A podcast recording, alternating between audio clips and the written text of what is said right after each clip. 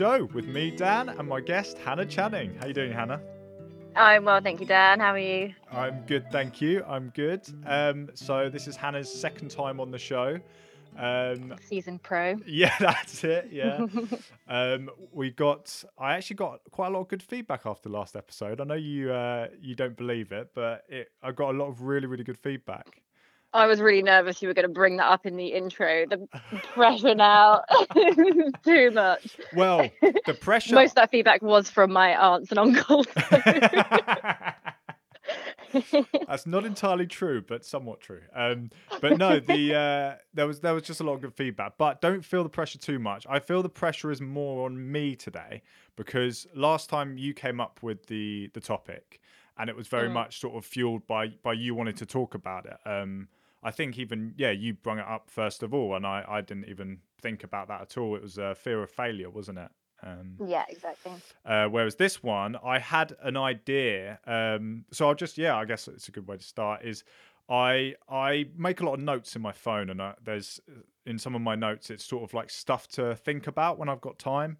So I do a lot of writing, and um, one of the things I've I've sort of wrestled with at the back of my mind for probably quite a long time is just the idea of loneliness and um, relationships and um, yeah, what whether people can be happy being alone and those sort of things. And I, would written it in my notes to to think about and to sit down and write it through.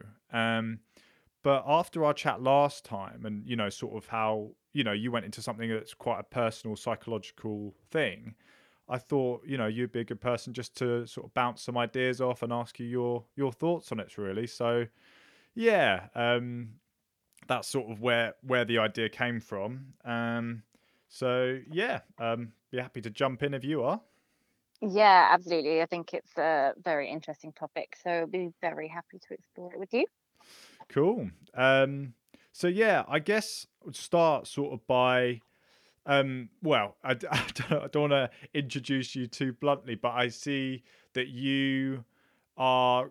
I've always seen you, and correct me if I'm wrong, as sort of quite an independent person, a strong, independent woman.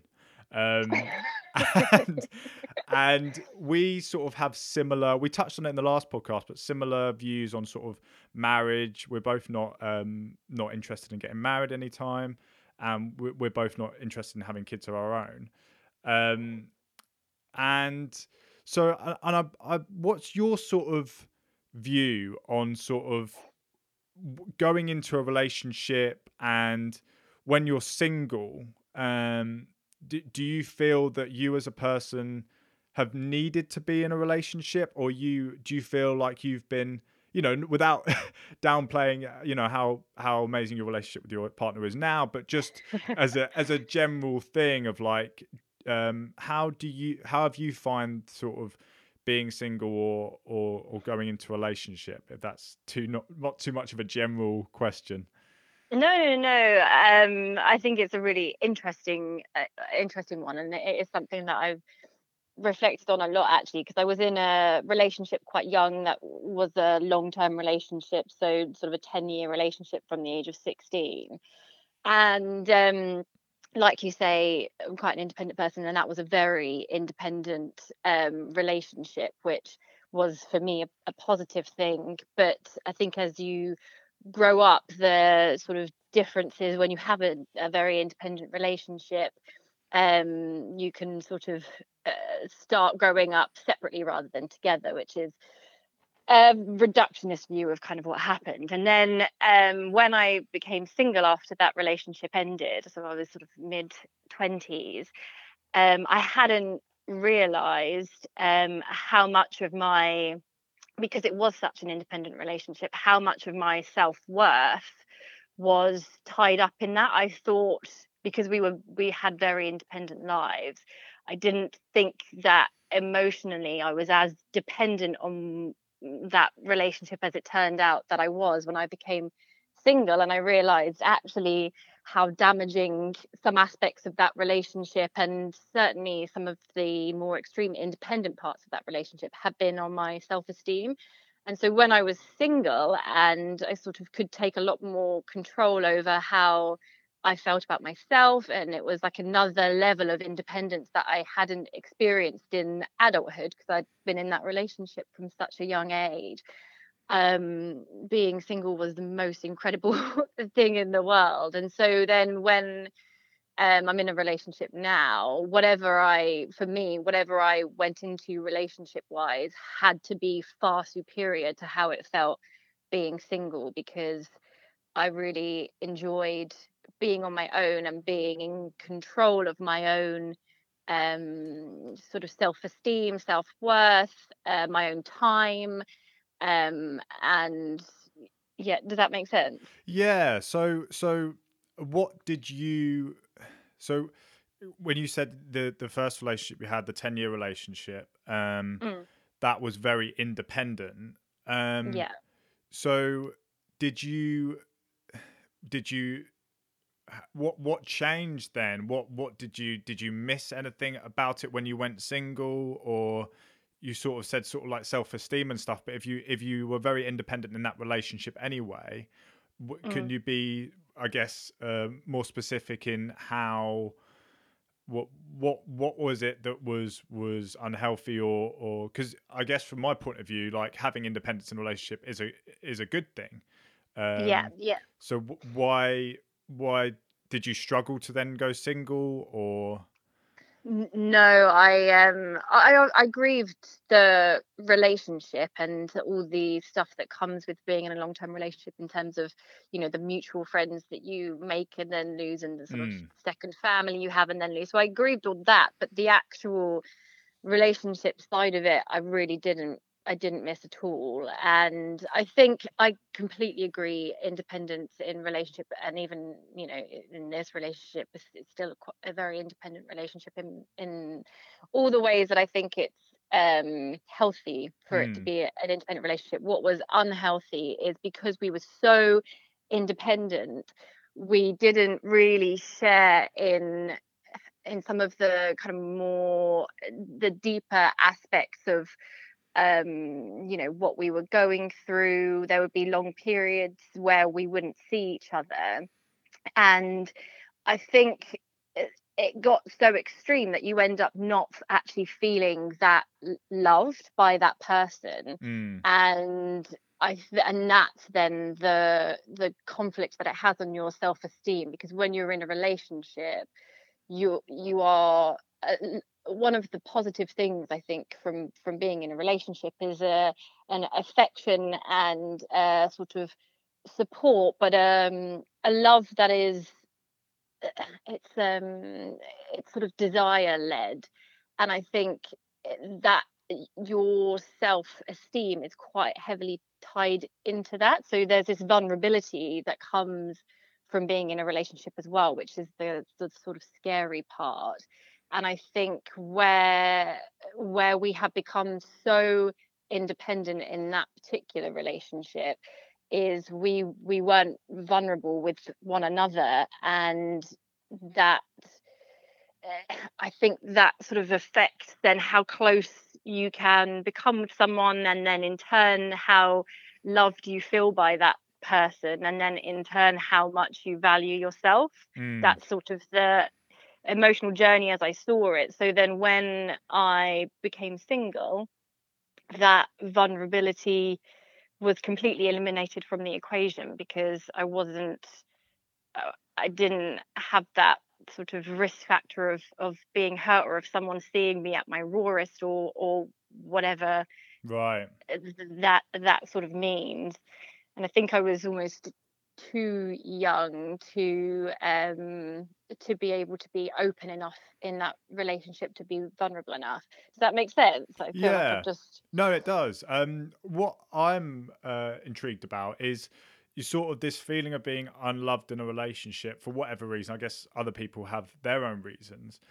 Um, do you not then feel that as a single person, like you feel unloved, or because then you don't have a, a that romantic relationship? You know, if you've got the same friends and the family you did while you're in the relationship, did you still Mm. feel that not being loved when you were single, or do you think Mm. actually having a partner who's who's just not uh what what do you think that is? Like if you if you then don't have a partner at all that's that's not loving you, then isn't doesn't that lack of love still stay or?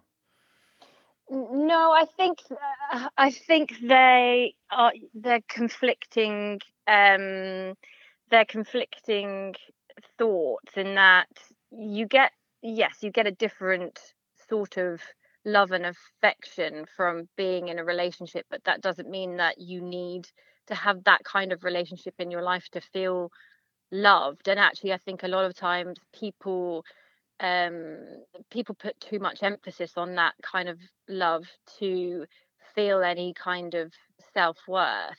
That's i think where the the issue comes in and i have a lot of very um, conflicting views about relationships A sort of head over heart because to me eh, those sort of romantic relationships almost feel a little bit illogical um, yet I'm still driven towards I'm in one and I'm very happy in one. Mm. So hmm. eh, so it's kind of I've not really come to any conclusion about what it is that drives us to want other than certain social constructs. I think that it's it's more than that because um you know a lot of people can see through those social constructs and are still driven towards having a sort of monogamous relationship where they so you, we must we must get something from them. You... so what's what's illogical for you about having a partner? Is it a partner in general or particular partner what what do you find that you're sort of wrestling with on the sort of side of it being illogical?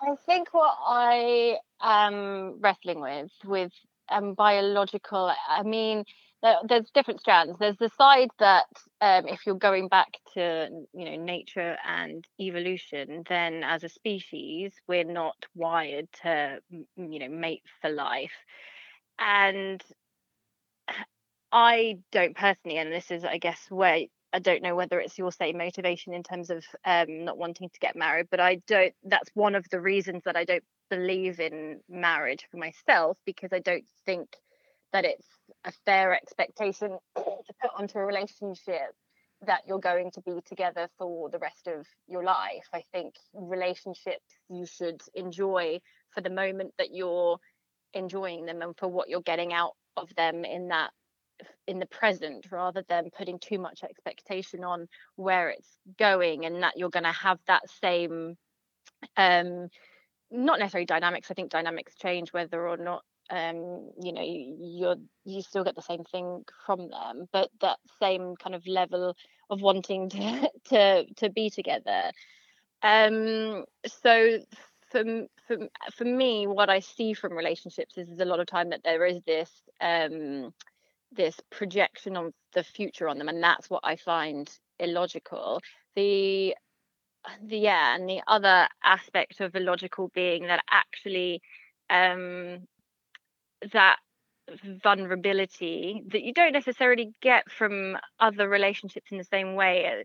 It's very much a conditional love whereas you know friendships that's slightly conditional but less so i think than relationships. Family mm. is pretty unconditional um to your kids to your parents etc whereas with romantic relationships they are very conditional mm. and I, what i find interesting is that we invest that they can they're the people that at one point in your life they are the closest person to you out of anyone. They just they can know you the best they can have seen you at your worst in a way that maybe your parents haven't in your more grown up life yeah. and they see you at your best and yet when the relationship breaks down you can also never see that person ever again and it's really weird that, isn't it? I I remember thinking about that and sort of yeah, like the person you're closest with in your life generally.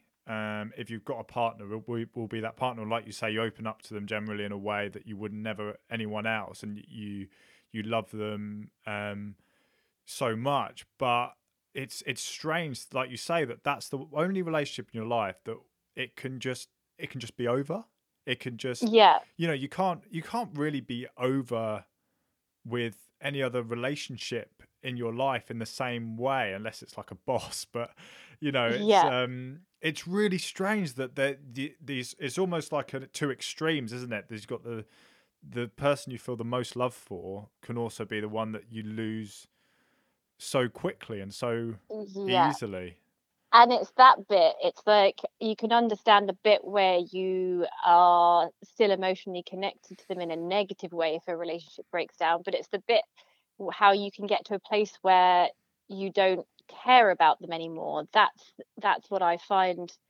the the interesting kind of dynamic, how you can go from being, yeah, that close and that open to genuinely not having any feelings either way for that person however long it, it kind of takes to to to grieve the relationship and that's and there is no you know i've had friendships that have broken down and i still feel like i'm grieving those friendships. I never feel like i will be over that in the way that you get over romantic relationships yet that friend i probably wasn't as close to it in a kind of open vulnerable way that you've been with partners.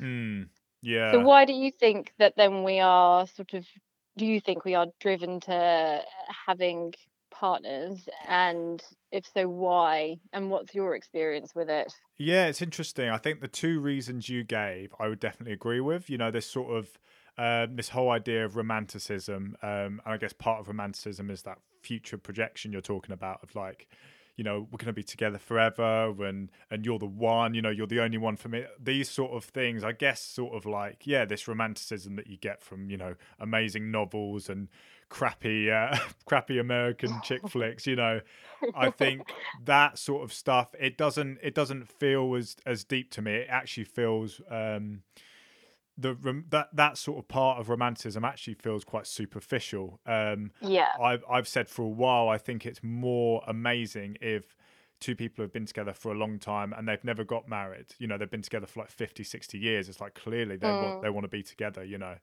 Um Mm. and it, there's no sort of like legal thing stopping them. Um so I yeah, I agree with the, the future projection thing, and I also agree with the conditional thing. It is a, a strange thing, but I think get forget um forget forget messing up my words. Um, if I'm pre- yeah, I'm still messing them up. you do you need a couple of minutes you good yeah.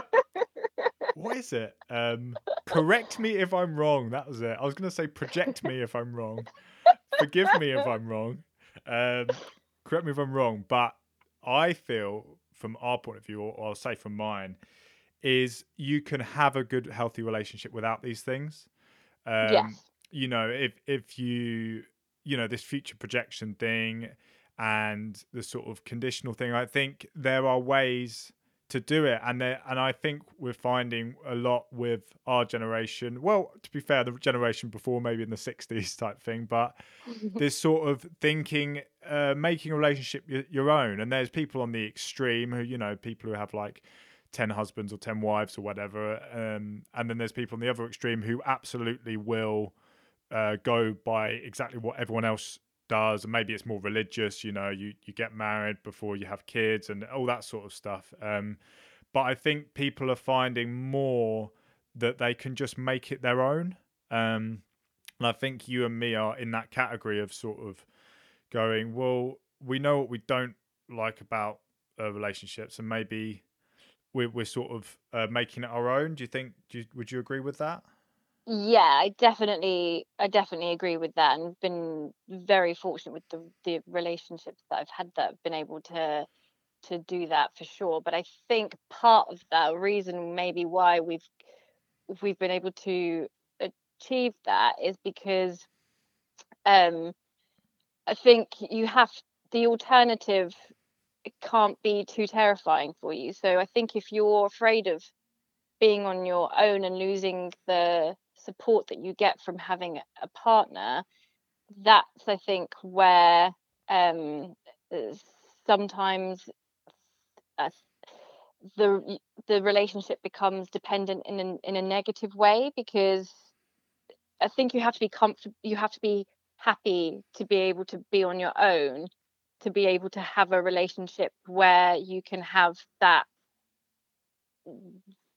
that approach to it because you have to you have to be comfortable with the idea that if it ends you're going to be okay do you, do you yeah, know what I mean? yeah. I mean, that was going to bring on to basically that's already starting to answer my next question, which was around sort of how much sort of happiness do you put on your partner bringing to you? Like, how, where do you think that line is? Like, because Mm. I mean, you could always say you're never going to be if if you ever do accept or want to be in a relationship or you meet someone you want to be in a relationship with, then you can never say that you were truly 100% happy alone otherwise you you would feel that no need you know what i mean Yeah. so it's yeah. it's difficult do you how do you sort of differentiate what your partner brings and what you're you're supposed to sort of bring in terms in terms of your own happiness Yeah, I think that's a really good question. I think a lot of my happiness is understandably wrapped up in my relationship and the sort of joy without sounding cheesy that that brings. I think what I was I I think what I was more thinking with that is that when if we broke up i Mm. would be grieving the loss of that person in my in my life. What i wouldn't be grieving is a future i thought i was going to have with that person. Right. So and that the grief of the person going back to what we were saying before in terms of it being a very different type of um conditional relationship where it seems the only one where you can come out and actually get through that grief and be over it and be that person be a stranger to you and you eventually kind of move on. So that grief for me would be pretty short term. If we broke up it would be a case of being devastated that the the happiness that person brought to my life wasn't there anymore. But what i wouldn't be grieving is a future that i thought we were going to have together because i have no um expectation of it.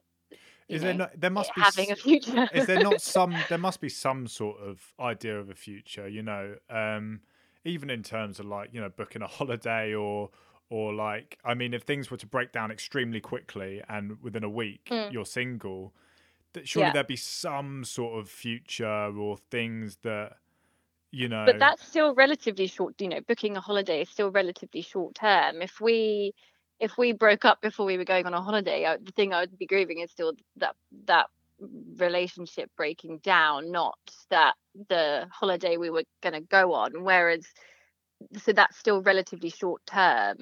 I'm talking about a longer term um future where you know you you may see yourself getting old together and that sort of thing. Hmm. Well, what about I'm not afraid of being old and being on my own. what about like a house like getting a house together or making a Mm. house together and would that would that sort of play into it or you are you still quite sort of uh contracty in your head in terms of like if it were to break down then we would get this this and this or Yeah, exactly. Actually, that's the exact approach we took. It was terrifying for me to buy m- my the place I have with my partner. It was the big. It was a lot of mental turmoil to come to the decision but um i took quite a practical approach to it in the end and tried to set my emotions aside we have a pretty robust contract in place um i didn't go into it emotionally thinking that this is our forever home you know Mm. this is a nice place that we can live in together but we very much have a contract where what we put into it we get out um if we ever break up and obviously uh, because i'm so happy in my relationship i'm hoping that we don't break up this isn't me saying we're gonna you know break No, up no. in five six seven years i'm just prepared for the possibility of that happening and and I think well for me personally I think it helps the relationship. It, it's really cold sounding. Um it's really because I I feel the same and I think I come across as cold when I say it. But I think once you get past that sort of uh, contract phase in quotation marks you both don't have to think about it.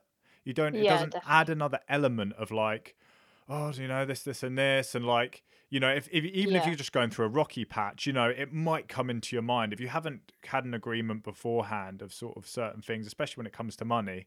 Then that can be another thing that can bring anxiety. Oh, what would happen if we broke up? What would happen with the house? Yeah. You know, I I personally think even though the start of actually having those sort of conversations can be arduous, sometimes uh, really tumultuous, other words that end in us. Um, but I think once you have that discussion and you both iron it out and you both, you know, like a business agreement, you both have just come to an agreement on it. You just don't have to think about it anymore. Um, Well, that's it. And I think going back to what you were saying earlier about independence, I think it's also an element of that in there because if you are, com- you know, complete, not completely, but if you are independent financially and all those elements that are very practical in a relationship, but you have, um, you know, you you're not dependent on each other in those other ways, then you know that the only reason that you're with that person is because you want to be with that person yeah, yeah, yeah. and- because you don't have those other ties and and you can you focus a lot more on the the problems at the time you know if there's a, is there's an emotional problem between you if there's a relationship issue that's got nothing to do with well just the money thing for example let's say it's just you know maybe one of you don't open up enough or you know one of them's got a problem with the the mother-in-law or you know then it, you can focus on that without having to worry about you know these other things. You can just be like well this is this issue. Um we don't have to bring in all these other problems into it i guess. Factors yeah exactly. Um so um what do you how do you because you you've been in a relationship where you were super independent and it seems like you were too independent unhealthily independent in in your 10 year relationship what what do you find um works for you? And this could serve as for people listening as as maybe tips in their own life or or just just you just speaking personally from your own experiences. What where do you practically find you you can get your independence you know what um and and you feel that's a healthy amount of independence in a relationship? Um that's a, that's a very good question. Um definitely definitely not a relationship guru in any way shape or form um Hannah Channing, relationship guru. That would be the title. um, I would say not expecting the other person to share your attitudes, to share in your hobbies.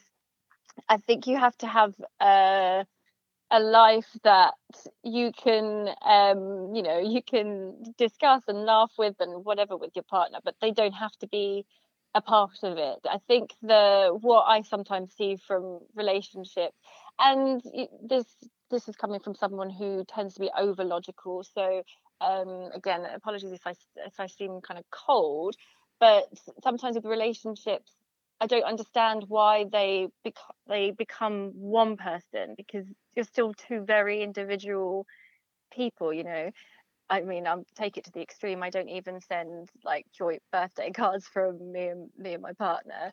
But that's that's also I think completely fair because you're you know if I was writing a birthday card to my sister, for example, I think that's a nice opportunity to put down permanently in ink, you know, what that person means to you. Otherwise, you're just wasting paper.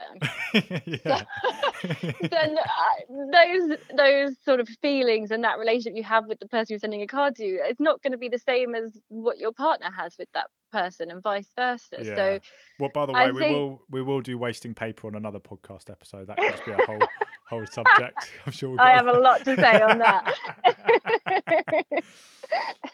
but yeah, so I know what you're saying. Um, It's sort of like uh, you don't the, the your partner's not going to have the same thoughts and feelings about for your sister that, that you do. Totally. And your partner's opinions and attitudes, although they're likely to be relatively, on the big things, relatively similar in some regards for it to to work. I think if you fundamentally have completely opposing attitudes, I don't, you know, I think that's rarer.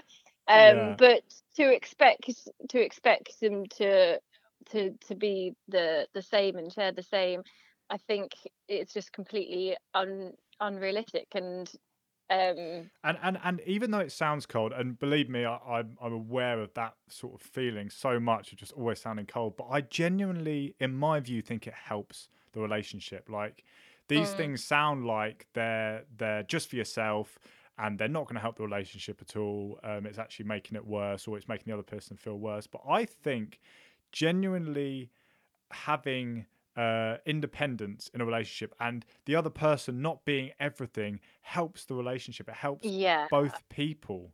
i Um, completely agree. I remember, and and I can relate to this um, in terms of a, a feeling, but I do remember a particular a friend of mine. It, it was in his late teens, and he'd just broken up with his girlfriend. And it's a typical thing to think. It's a typical thing to feel. Like I say, we've all, I guess, felt it in some way. But he he was saying again and again, "I've got nothing left. I've got nothing. My whole world is gone. My whole world is gone." And and I feel like people, it's it, I'm not judging. I like I say, I felt this. Everyone, it's very easy to feel like this. Um, but once once you look at it logically or time has passed and you really uh, think about it clearly um, i think that that is part of the problem is is someone being your whole world. Um, hmm and it and i guess it's like anything you know i think maybe you and me are a bit of workaholics you know. If we have that relationship with work where our work is our whole world that leaves us just probably just as vulnerable so do you think that that's the reason that it's unhealthy singularly because it's about it's putting too much emphasis on one thing in your life? You think that's why it's unhealthy? I think that's kn- definitely a huge part of it. Um, I think my understanding of well-being and happiness is is completely multifaceted. It's very easy to go to a silver bullet, and like I say, we all do it, and we all have our like mini addictions, whether it's YouTube or it's having too many drinks or it's you know um, whatever. And I think that part of it is just placing too much of our well-being and happiness in one area and then and Mm. then we become very i think our subconscious then knows we're in a pretty weak position um Mm. if you're like like i say with the work thing if i put so much of myself on my work and you know i let my relationship wither away and i don't spend any time with my family and you know i let my my physical health go and i and i don't keep an eye on my mental health and and it's just all work work work. If if something like what's just happened you know where i had um i guess four four solid months of no work i i really struggled. I i got very low at the the latter half of those months um but i realized that because i was maybe focusing too much of my identity and stuff on work but if i'd done that even more you know if i if I didn't put any sp- enough space in my mind for other things outside of work, I could have gone into a, a really deep. I feel like I could have easily sunk into a very deep depression because once the thing you've placed everything on is taken away, you know, You like I feel like your purpose is gone. yeah, yeah. Um, so I guess that brings me back to you know my friend, and I guess maybe he might have placed so much on this relationship and everything was around that that when it's gone it's it's so much more devastating than it than it needs to be i guess Do you think you also slightly lose the things that you also loved about the person in the first place? And like when you're at the start of a relationship, there is more independence, um, you know, for a lot of relationships. And then as the relationship goes on, people start losing that independence in this, you know, in this situation where we were talking about people sort of slightly merging into to one. Um, yeah it's a very difficult one because it is obviously with all these sort of discussions psychologically every line is hazy isn't it um yeah, and I I found actually through this relationship, I think you and me are in relationships that we feel you know are very healthy and are really good for us, and you know we feel very happy in them. Um, not just a surface happiness, but you know just like this is really good. Um, and I think what I've learned actually is it's it's good to have a bit of merging. You know, um, Mm, it's I I've found a lot of benefit from it. You know, there's so many things that I've just naturally got from Emma. I mean, at the time, you know, I'll take the piss and I'll say, "Oh God, you know, I'm turning into you," and she'll say the same. Um, but I found that my idea of it is is just becoming a stronger team. Um, yeah. and and I guess part of it is is uh, trying to balance that with this whole you know independence idea. Um, but you're you're part of a team, and I guess maybe a good analogy that I've just come up with, so it could be awful, but is like you know being part of a, uh, a football team or something like that. Uh, you want to be a good member of the team. You want to get on with your the other team members. But if it comes to a time when you move to another place, you need to join another team. It doesn't destroy your whole world. You'll be sad. You'll say your goodbyes and all that. but this is probably an awful analogy. but you you are still able to move on, or even just not be part of the football team anymore. Um, but I guess That it's sort a of brilliant analogy. If I was going to expect a sporting analogy from anyone, it wouldn't be you.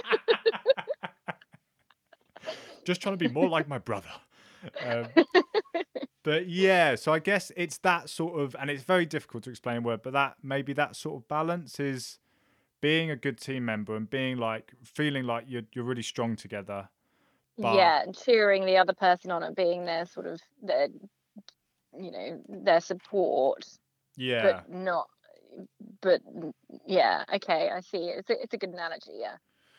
yeah. I mean, in terms of the the loneliness thing, do you do you fit do you feel that you were I mean, I guess it's been a little while since you were single, but do you feel like you were more lonely single um or um or do you think the loneliness part of it is something that uh, wasn't changed that much by being in a relationship?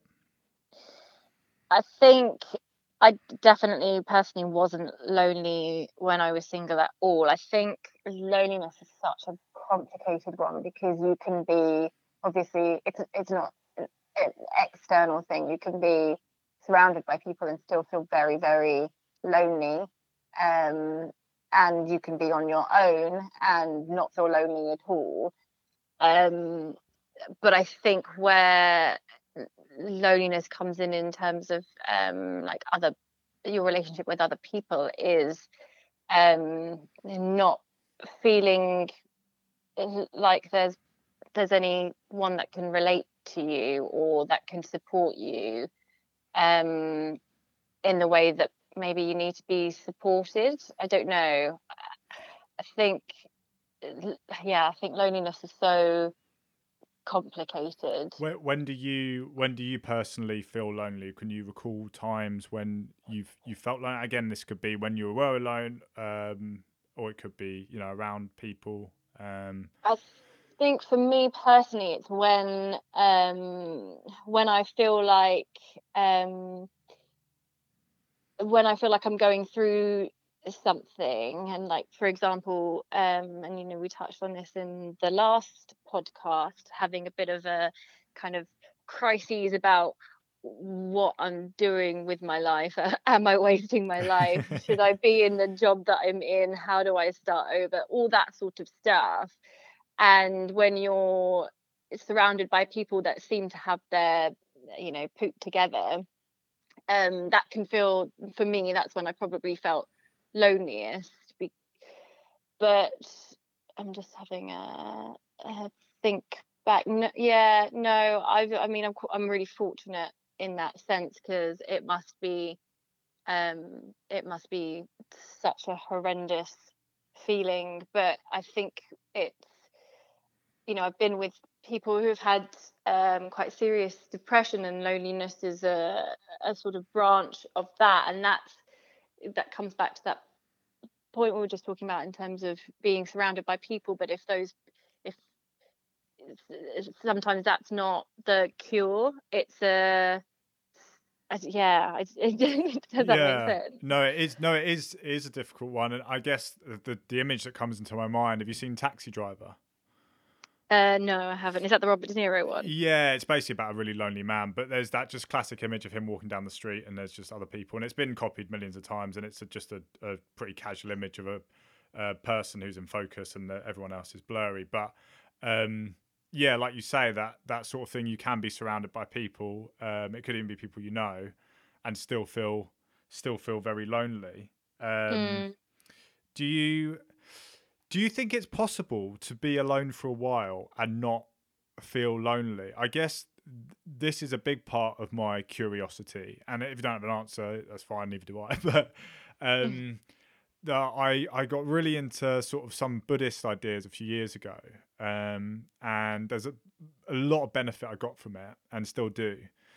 Um, but this whole idea of sort of like going off and meditating for for uh, a long, long time, or you know, spending years like in solitary and and do you, I mean, obviously in most people's lives that is completely unimaginable.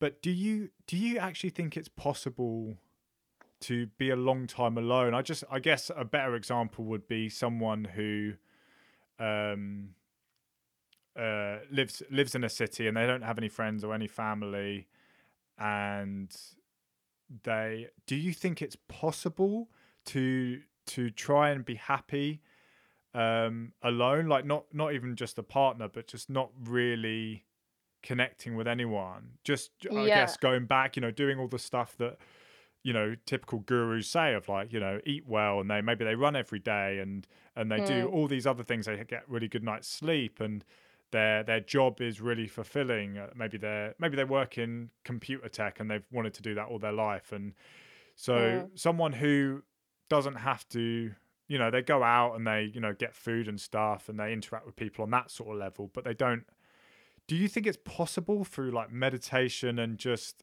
training to to feel truly content? Or do you think that we need we need those sort of deeper connections with people Personally, and I'd love to hear your thoughts on this. Personally, I don't think so because I think we underestimate how much of our own happiness comes from making other people happy.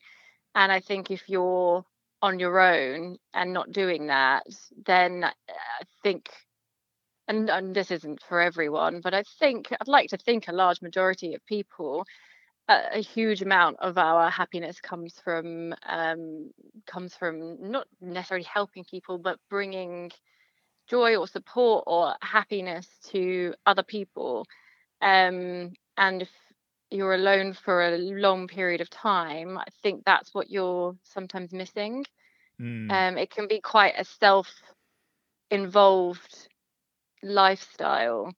Um, and you know that I say that from experience with my uh, ex-partner, and I'm not saying that he's self-involved in any way, shape, or form. And, and you know, he's a really lovely guy, but he was a sort of practicing Buddhist and would spend really long periods of time on meditation and self-reflection and in isolation. And I don't know if I would necessarily have described him as a very happy person mm, and that's when I've thought about it and when I was I thought about it at the time when we were together and he was you know going through this that's sort of the conclusion that I came to is that well actually you know making other people happy is is quite fulfilling mm. i guess one thing i find difficult is if um i know people that and there's a few people i know who i feel could be uh lonely and and they don't maybe don't say it like that but they're struggling uh maybe with their mental health and depression and stuff like that. Um and i think i agree with you. I'm still unsure because you know that you know there's all these buddhists who seem really you know dalai lama is always but i guess he's not lonely. He's, he's always out, out and about but um, he looks like a happy chap. Yeah, yeah. um, but yeah, I think I think I pretty much do agree with you um, that that there's just so much. I think the way I sort of put it is if if you do like 10 hours of meditation you'll get as far as like five minutes with someone you really get along with in some ways not always obviously there's meditation that is beneficial where just hanging out with good people isn't but i feel what that do you mean in terms of the energy you get from it How do you well-being just general well-being just sort of feeling good feeling happy coming Mm. out of yourself um um you know, even voicing your thoughts. You know, I I do lots of writing, so I, I find that really beneficial. And I wouldn't want to cut that out. I would feel really, really um, vulnerable to mental health problems if I could never write again. Um, Mm. But I'm aware that that only goes so far, and I'm aware that I could be writing for like, like I say, an hour. But if I just called someone up and had a bit of chat without some of the thoughts, I, that I can feel so much better and a lot clearer in a few minutes. Um, and I so guess, can I ask you a personal question? yeah, of course. because I know you mentioned before, and part of your reflection on this has been how you'd sort of felt during lockdown. Mm. Um, so what do you think? Because you obviously had writing, but you obviously also had you were living with uh, family, and you had um, a partner over sort of you know phone and message. Although I appreciate that physically distant. Yeah. So where do you think that feeling of loneliness was coming from in that period? Yeah, that's a really, really good question. I guess that's something to figure out. Um, so at the start, I guess I'll take myself through through my journey with my feelings, and then maybe I might be able to find out. But at the start, I felt um, really great. Actually, it was I like so Emma went. My partner went down to Cornwall, and it, it worked out best for that for various reasons. Um, and it's for very practical reasons it's, it's worked out that she it'd be better that she stays down there all this time and that's for both of us we both made that decision but so she's been in cornwall at the start i was very you know happy not that she left but i you know um i, I like having that independence and and if i've been with someone for a while um just very intimately um, sort of living out of each other's pockets type thing, then it's nice for me to just have that breathing space. Go, oh, what do I want to do today? You know that sort of thing. So I felt that sort of nice freedom, and I was I was calling people all the time. I felt so good. I was chatting just loads and loads of people on the phone, um, and just like, how you doing? How you doing? Um, and yeah, and I was I was good for a couple of months, and I started the podcast, and obviously that was a good way to connect with people, and and still is. Um, I think the loneliness started. I think it was interesting. Me and Emma talked about this the other day. Um, I hope she's all right with me saying this, but we sort of had the opposite feelings. Um, bear in mind, this isn't extreme, so. Um, but at the start, she was very low, and it was really difficult for her being away, and she felt lonely. Whereas I, I was like, sweet, you know, I can just do this, this, and that. Um, but it's changed a bit now. Even though you know she's still sad we're apart, and she, she, she you know, she is. Um, and I was obviously somewhat sad at the start as well. Um, now I feel like I'm struggling with with sort of like it's. she's sort of said she's got sort of used to it, and and that's understandable as well. She's got used to you know just life, and and when we get to see each other again, that that will be great. Um, whereas I the loneliness has really crept in this last couple of months and yeah so i've i've been living with my mum so i had my mum around every day and um, my sister moved in a couple of uh, well a month ago so i've had people around and i've been seeing friends but i mean maybe it's like the work thing maybe i i am realizing that i really place uh, a lot of my well-being on my you know time with my partner more than I thought, and that's a very humbling thing. Um, and I think that's a that's a that's a you know a beautiful thing. And maybe that maybe I mean I'm I'm literally just figuring this out as I'm saying it. Um, but yeah, maybe that's part of this sort of this these thoughts coming up again about loneliness is like, well, should I just should I just try and just be happy, you know, what I've got and where I am and and just not feel this loneliness or should I should I sort of let this this loneliness sort of be there um knowing that it's a signal that I want to, you know, sort of be with Emma again. I guess maybe that's a that makes it that makes it sound like you've got a choice in how you feel about it. I I always feel that you have a choice in um, how you how you feel, and I, I do I do feel that, but the, um, I mean, maybe this is a bit going a bit too philosophical on my own personal beliefs, but I feel like on a certain level, you do have a choice over um, how you think about things and how you view the world Mm. and how how you react to things. Um, and I feel like even though in the moment it's very difficult to catch that, over longer periods, I'm sure you can get to a place where you feel better about something um, through, you know, just sort of self sort of development and things like that in a, in a particular area of your life. Um, so yeah, I think maybe if I wanted to, you know, if I guess for example, you know, if if I knew I wasn't going to see Emma for two years, then I I think it would be probably a foolish thing to accept that I'm just going to feel lonely for two years. Mm.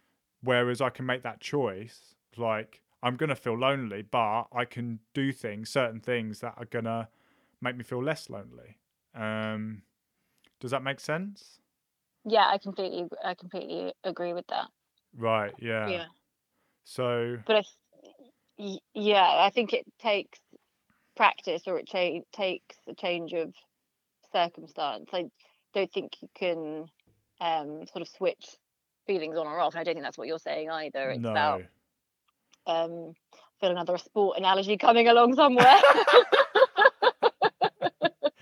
Us two very sporty people.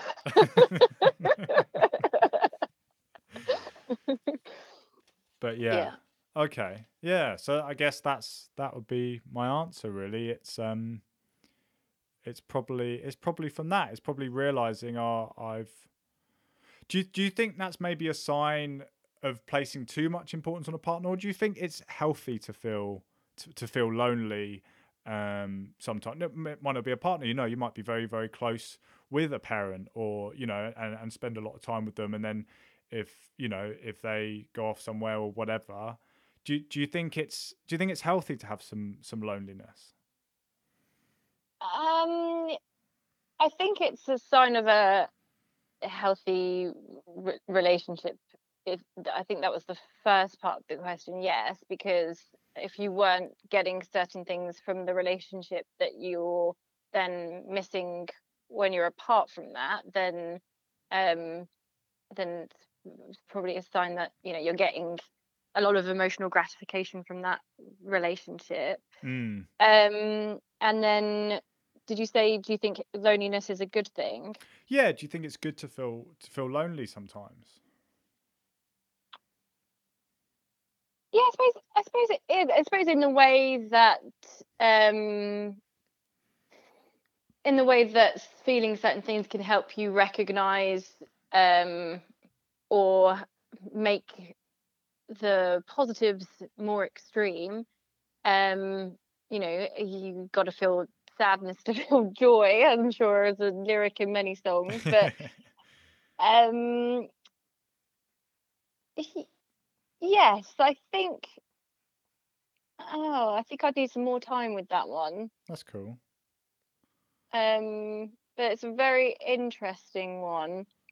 Yeah i think it i think it is because i think in some regards it forces you to then reflect on what you need emotionally and then um and then motivate you to to go and get it Yeah. So I guess maybe if you use it in the right way, it can be it can be beneficial. Um, I guess like any negatively feeling emotion, if you wallow in it for too long, then it just becomes Yeah. consuming, and and then it doesn't have any real benefit anymore. But- Yeah, but I think we're both coming at it from quite a logical perspective. I think when a lot of people are in that quite extreme loneliness, Yeah. I- um, I don't by any means think it's an easy thing to reflect your way out out of. Um, So that I guess this comes to a previous question. I think I maybe got lost with it. Um, if you if you know someone who is struggling and you feel like their they their their loneliness is fueling some of their real struggles, like mental struggles, but they're sort of saying, you know, I want to be happy alone. I want to be happy doing this by myself. I guess a sort of type um, uh, yeah, who who is a more maybe Buddhist type or someone who um, is just, I guess, going for a spiritual journey, which is always, you know, very positive if they're just trying to help themselves. How do you sort of approach that? Maybe actually, do you know what I mean? Like if you if you Mm. feel, and it's a difficult thing of like imposing your own thoughts on what's good for someone on them, but if you feel that they're trying really hard to be happy by themselves, but actually they could just do with a bit of social interaction. Do you do you know how to sort of how you would approach that sort of thing or Um, I think you're right. It's a really tricky one because are we just conditioned to think that a certain way of doing things is the right way of doing things? You know, we're told we're social creatures, um, but I don't think any of us have studied uh, humans enough to know if that's true or if that's a social construct. It's very, we're all in a matrix. um, um, so I think how I, I think a lot of times people have relationships. I'm not talking about rom- romantic relationships here. I'm talking about any kind of relationships. I think it's a very rare case where um, people have no one in their life that cares about them. Um, I think if that's your, if you, it's coming from that motivation of caring about someone, um, a, if you know someone well enough, I think sometimes you know what maybe they do and, and can see through whether it's a um, sort of social construct or not, whether they are uh, better off reflecting on this on their own and sort of leaving them to it or um, trying to guide them towards um, a more social experience to help them get there. Um, I feel like I'm I'm waffling, but I'm sort of thinking through no it's fine my answer whilst I'm answering it. Um, so I think if if you know a person well, you sometimes know what's better for them than if they're in a moment of- of loneliness or darkness, then sometimes they would necessarily know for themselves. I don't mean that in a way that we should all be making decisions for other people. yeah Um, it can and we also have our own. Yeah, exactly. It can be helpful, and we have our own experiences to, to draw on as well.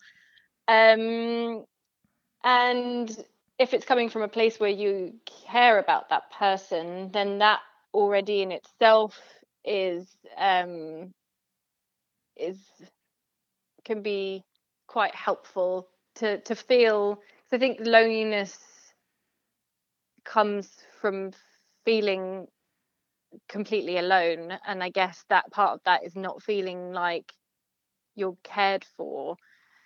Um, so if that's your motivation for trying to help them, even if it's not what they necessarily want, I think the effort of trying to help can already be a positive thing. yeah yeah and I, and I guess doing it in a certain way that's not too imposing it's just sort of like saying my own point of view on it and saying what what I think without sort of you know being like this is what you should do type thing It is an interesting line though, where what's the line between sort of knowing what could help someone. So with you know, uh, if you if someone's going through stuff and you know that, for example, therapy might be quite a positive Hmm. um, experience for them to to get through it. Where's the line between um, kind of thinking that and then uh, if they if, if they're quite adamant they don't want to, to do it do you know what i mean? Where's that where's that line? Yeah. using that as an example. I think it's um I think it is, yeah, just trying to trying to walk the line, really walk on the tightrope. Um trying to push what you think is really important, but not not push them too hard. Um there's plenty of people who have made big life choices and sometimes it's taken someone to say something to them quite bluntly uh, or maybe not even bluntly, but and that's completely turned their life around. Um, and I think, yeah, I, I feel like if you've said it and you get quite a lot of resistance, then it's best not to to say it uh, for at least for a, a while to just Right. leave it with them. Um, I think it's also being very careful about how you approach them with it and being really, really, um, yeah, tactful. Uh, I think that's something I've. That's one thing I've I've really learned from Emma. Actually, is I'm quite one of my main flaws is impatience. Um, so I, I just want to do things right now, and if something's wrong, I want to say it right now. And like we we worked um, we worked in a holiday park together in New Zealand uh, a year or two ago, and uh, it was great because we got to see each other's working style. And um, one of my main flaws is, well, the benefit of what I was doing is that I was really happy to talk to the bosses anytime, and I was always willing to challenge them about anything. But I would be I would just want to do, talk to them right now, you know, even if they're on the toilet, I'm talking to them, you know, right now.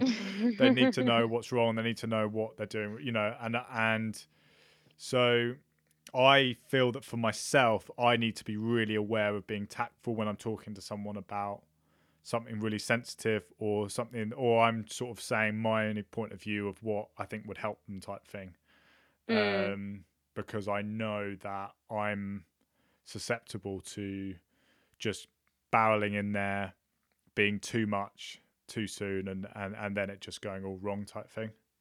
Right. Yeah, because I suppose people have to as well, if they're going to get enough out of it, have to feel they if you're going into it already being resistant because somebody's bull bulldozed you into doing it, then you're going to get way less out of it than if you go into it from a place of acceptance. Yeah, yeah. Um, and I and I, and people, you know, if it's if it's the sort of subjects we're talking about where people are already feeling sensitive anyway, it, Mm. it can just it can just I think push people too far. Um, Yeah.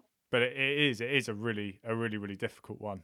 Um, yeah, but I guess that that's sort of my understanding of um, people with it. But I, I'm I'm very interested that I've got a theory, and it may be wrong, but I feel like social interactions are so much more heavily related to well-being than than I think I, I generally hear and read about.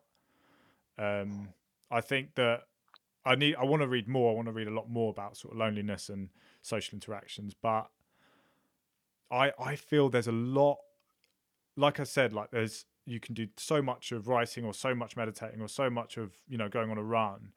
But sometimes having a good social interaction, I feel can can really boost someone and really give them a great, yeah, just a sense of well being. Um and that that's my instinct anyway. But I don't know whether that's just because I'm I, I love social interactions and I'm I'm a, a more sociable person. Um, Mm. I don't know whether people are genuinely happy just not socializing at all, like, or very very little. I I really don't know. I'm just I'm I'm skeptical. I, I'm just, and it and this is the maybe more imposing side of me, but I'm skeptical that people are truly happy if they they spend very little time with other people. I'm just it's just hard for me to imagine. I guess. Yeah, I I agree. I think if I mean even if you just strip it back to the physical basics, we get, you know, hormones and things like that from laughter, which you can laugh on your own, but generally more social interactions um produce more opportunities to laugh outside of watching a brilliant film. and, and laughter's a key one. Like they've they've done loads of tests on that. Like and and you know from your own experience, if you if you watch if you like stand up is a perfect one. If you watch a stand up special by yourself on TV, you will nowhere near laugh as much as if you're in that actual Yeah. like stadium or wherever, or even a small crowd with all these other laugh like and and people like there's there's I think there's things of like if you're in a crowd of people laughing at stand up, for example, the ju- just having this ripple wave effect of laughs, just you just send on it and then you don't. Yeah, Whereas you wouldn't have done necessarily by yourself. yeah, very, Yeah. very true. Um, and how much of that do you think is wrapped up in um, like physical contact?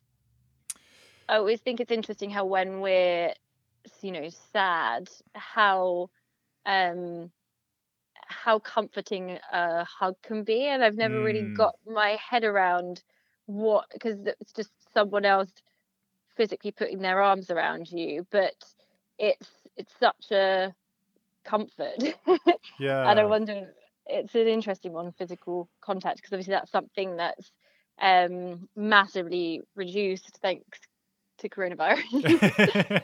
Thanks, and for coronavirus. thanks coronavirus, especially if you're living on your own. Like we're quite lu lucky that we have households of people that we can get that from.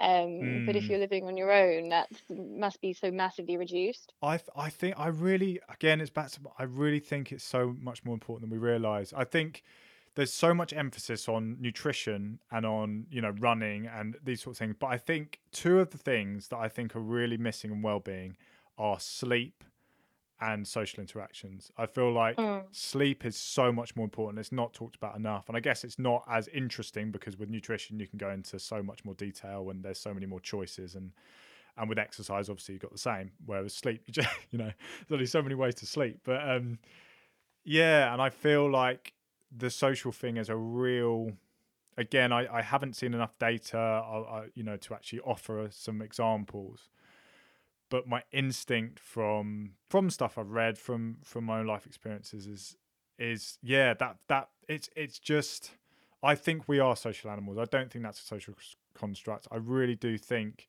um and and like you know a big part of us evolving was um was language. Like language is cited as pretty much one of the main things that has made us into who we are today in terms of a much more intelligent a much more dominant species is because we can this complex language and language you know you can't do by yourself. And Yeah.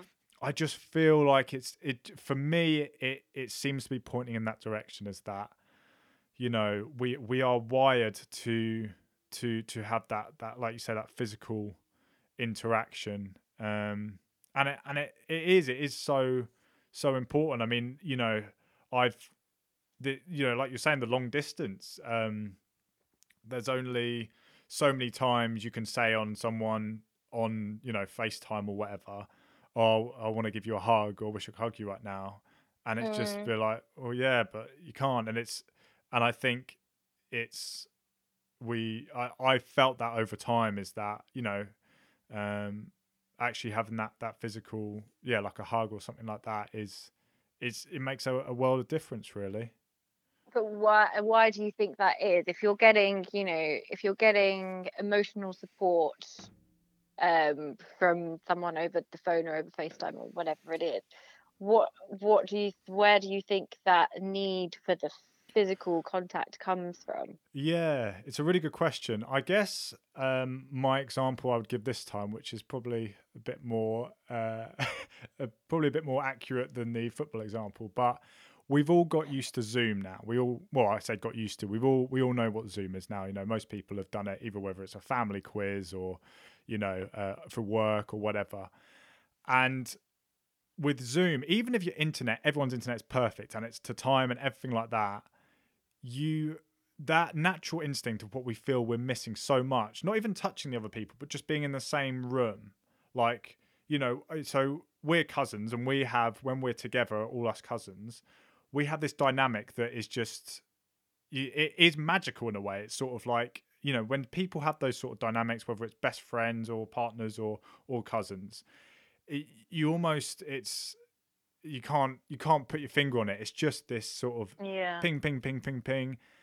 But when we go on Zoom again, you know, we, we had a bit of lag or whatever, but it you know, it's pretty good connection. It's not the same, you know. No, it's proper awkward those Zoom calls. yeah, you just you just don't have that same. It's and and yeah, okay. There's a problem with technology, and maybe if technology was super duper, but I just feel that just being in the same room, there's so much of social interactions that we don't even realize. It's like this thing of like, um, uh, you know, most communication isn't via words. Which I Yeah, shouldn't say on a be- podcast, but I think it's something like 20%. yeah, 20% is the words, like 60% is the body language, and then the rest is like the tone at which you deliver the words. Exactly. I think that's right. Well, exactly, and there'll there'll just be so many things that we don't realize. Like science will go along and we'll start to actually pinpoint that sixty percent and like break it down even more. You know, it might be the smell of Mm. people. It might be you know the body Mm. heat. You know, you might there's just it's very spiritual term, but I feel that there is an aura with people, and the reason I'm happy to use that spiritual word is because I don't know, and I don't think most people know what the science is of when you're actually Mm. there the energy or whatever you want to call it there is that you know that people walk into a room and th- there is a feeling with it. It doesn't matter what they say um or even if they look the same that there is a there is an energy there. So i i don't know exactly but i feel that we bring so much that we don't know yet. Um to whenever we walk into a room we see another person we're, we're close with that person there is there is really something there. Um and i think yeah i think the further you get away from that um it's you you start to realize more and more you know if, if you take like the extreme end of the spectrum so if you have like um you know you're you're texting your mum from a really far away no we don't have to be a faraway place but you're texting your mum and you haven't seen her for a long time. And then the difference between that and you're te- you're saying the same things but while giving her a hug. Like Yeah. everyone who hears that example will just know you know it doesn't have to be your mum but anyone they they feel close with they they know that that that is such a different thing. And i'm not sure exactly what that is but yeah Yeah, I know the logical scientist in me want really wants to to have a explanation for it. yeah But you're right. I don't know if there is one. There's certainly not one that I've come to, a conclusion that I've come to. I've come to the same conclusion as you that it's necessary. And I think the charity Mind says that the five, they've got like five pillars of well-being. I think it's um, nutrition, exercise, and social is one of them. I can't remember what the other two are. Social is one of them, but it, Oh, it is okay. interesting how um, how little kind of coverage it gets compared to some of the other pillars for well-being given how um like you say fundamental it is do, you- do you feel that do you feel that there's not it's not talked about enough or um when we're talking about well-being that other things take a lot more precedence or Uh, I guess I think because it's so ancient is maybe why it's acknowledged less. Um, and because it's in so many aspects of um, so I think you know the idea of well-being, although it's always been there, it feels relatively m- modern, um, as in the sort of attention we're giving to it, and that might just be because I'm of an age now where well-being's really important because I'm more tired than I've ever been in my life. um, so I've certainly noticed it more as a um, as an important concept over the last, I'd say, maybe like five or six years, and growing more and more every year. Um, and living in a city, I think is um, amplified because there's quite a lot. Um, sometimes when you live in a city, that conflicts with your well-being needs. You know, your space is less. Mm. Um, there, there's you can have quite unhealthy lifestyles unless you make consciously make an effort to address what your um what your mental health needs are. Mm. Um, so I can't remember what the question was. um I can't even remember what the question was. Um, put me on the spot now. Um, oh, th- whether social is um yeah, whether it's talked a- about enough and uh, Yeah, so I think because it's such an ancient one, whereas some of the other ones like exercise and nutrition, they feel a lot more modern. And by modern, I don't mean in the last five or six years, I mean like more uh, in the last kind of few decades. Whereas the social aspect um, goes back uh, our awareness of it i feel um is probably a lot more historical it's just in terms of you know studies that i read when i was studying there is a lot around social um that goes way way back whereas more of the kind of nutrition exercise side of things feels a bit more modern Right. so Um, because you studied psychology, Mm. and there, so there was a, quite a lot of like social stuff in there. Then was there like, but but older sort of science was it? Yeah, definitely. I, I I would say so. It's not um it's definitely not a new concept for people to be researching and testing. Um but because it is so complex, um it's you know that I don't think you can ever end studying it because it's so yeah, it's it's such an interesting one. Hmm. Yeah. Well, I uh, I've I've got one fun question to wrap it up on. Okay. Um, so, would you rather a year, so a full year, right, of yeah. being alone, right? So you're just alone for the whole year. You're gonna have all your your needs taken care of. Maybe you're in a hut in the Himalayas. Um, Lovely. yeah. So a whole year alone, or would you rather have company absolutely everywhere? So when you're on the toilet, when you're in the shower. I mean, you get to obviously choose the company. Oh my gosh, that's such a good question. Definitely a hundred percent the first one. Really? Yeah, being alone for a whole year. To be honest, that sounds that sounds quite idyllic for me. I guess you're so busy that that actually sounds like the, the perfect thing right now. I wouldn't want it for any more than that. But the idea of the idea of company everywhere I go is um, no. As a self-confessed introvert, that would be horrendous. I try and avoid company most most of the week. Cool. Well then, uh, yeah. Which would you pick? Um. I mean, going to the toilet would be the hard one, I think. Um. You don't strike me as someone that's shy about going to the toilet in front of people. That's true. Um, I feel like I would enjoy the company one more. I think I would enjoy that year more. But I feel like the alone one, I'd probably come out of it a better person. You know, like people go on these like like I'd really love to go on like a silent retreat um, for like ten days or whatever. So I feel like being alone for a year, I think I would come out and I'd learn a lot about myself and then can move forward. Um, Do you think though? Doesn't that conflict with everything you were just saying? and we'll end there. Dan hasn't got a clue what he's talking about. Is that what you're going to name the podcast episode?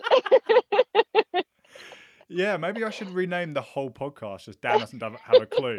I'll just be a picture of me with like shrugging my shoulders, like looking With a confused. question mark over your head. Oh, that is such a that's a much better podcast idea.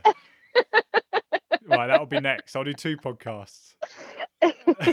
one where in this one I'll try and act like I know what I'm talking about, and then the other one I'll be myself and just just got a clue.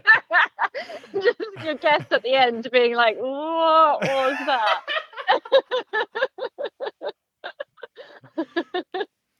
Yeah. Okay. Well, you I'll know, listen to it. we've both learned something about my, ourselves. You've learned that you want to get away for a year and just be by yourself. and I've learned I don't have a clue what I'm talking about. So yeah, I think we came out of this with completely different ideas about loneliness than we went into it. I'm like, oh, loneliness, that sounds lovely.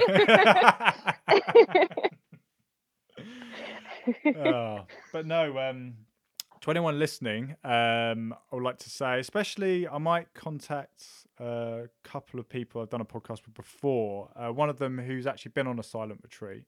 I'd be quite interested to see what he thinks about sort of the stuff we've been talking about. Um, but yeah, anyone who's who's interested in this this subject and has their own points of view. Uh, also, anyone who really feels um, comfortable alone for for a long time and can explain can explain that from their point of view you know without any sort of friends and family like if, if they genuinely feel a lot happier um i'd re- i'd be really interested to talk to you and and, and if you feel alone or, or that sort of stuff i think this is a very wide ranging subject so yeah to anyone listening um, Mm. yeah i'd love to get you on but uh yeah finally thank you thank you very much hannah Thank you, Dan. That was really interesting.